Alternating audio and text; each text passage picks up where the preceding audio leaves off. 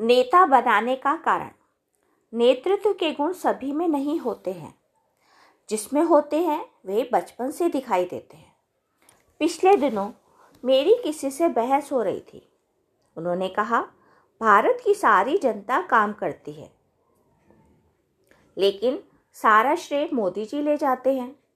उसका गुस्सा सार्थक था, क्योंकि मोदी जी के पास अपना कहने लायक कुछ नहीं है। लेकिन हर जगह मोदी नाम आता है। ऐसे में मुझे अंग्रेज़ों का समय याद आया।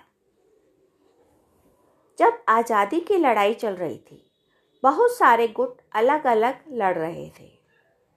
उनके आक्रोश को देखकर अंग्रेज़ों ने कहा, तुम अपना एक नेता बात करने के लिए हमारे पास भेजो। हम बात करने के लिए तैयार हैं। यदि भीड़ में से सभी अपनी बात कहना चाहेंगे, उन सब के शोर में हमें सही बात समझ नहीं आएगी। तब कांग्रेस का गठन हुआ था।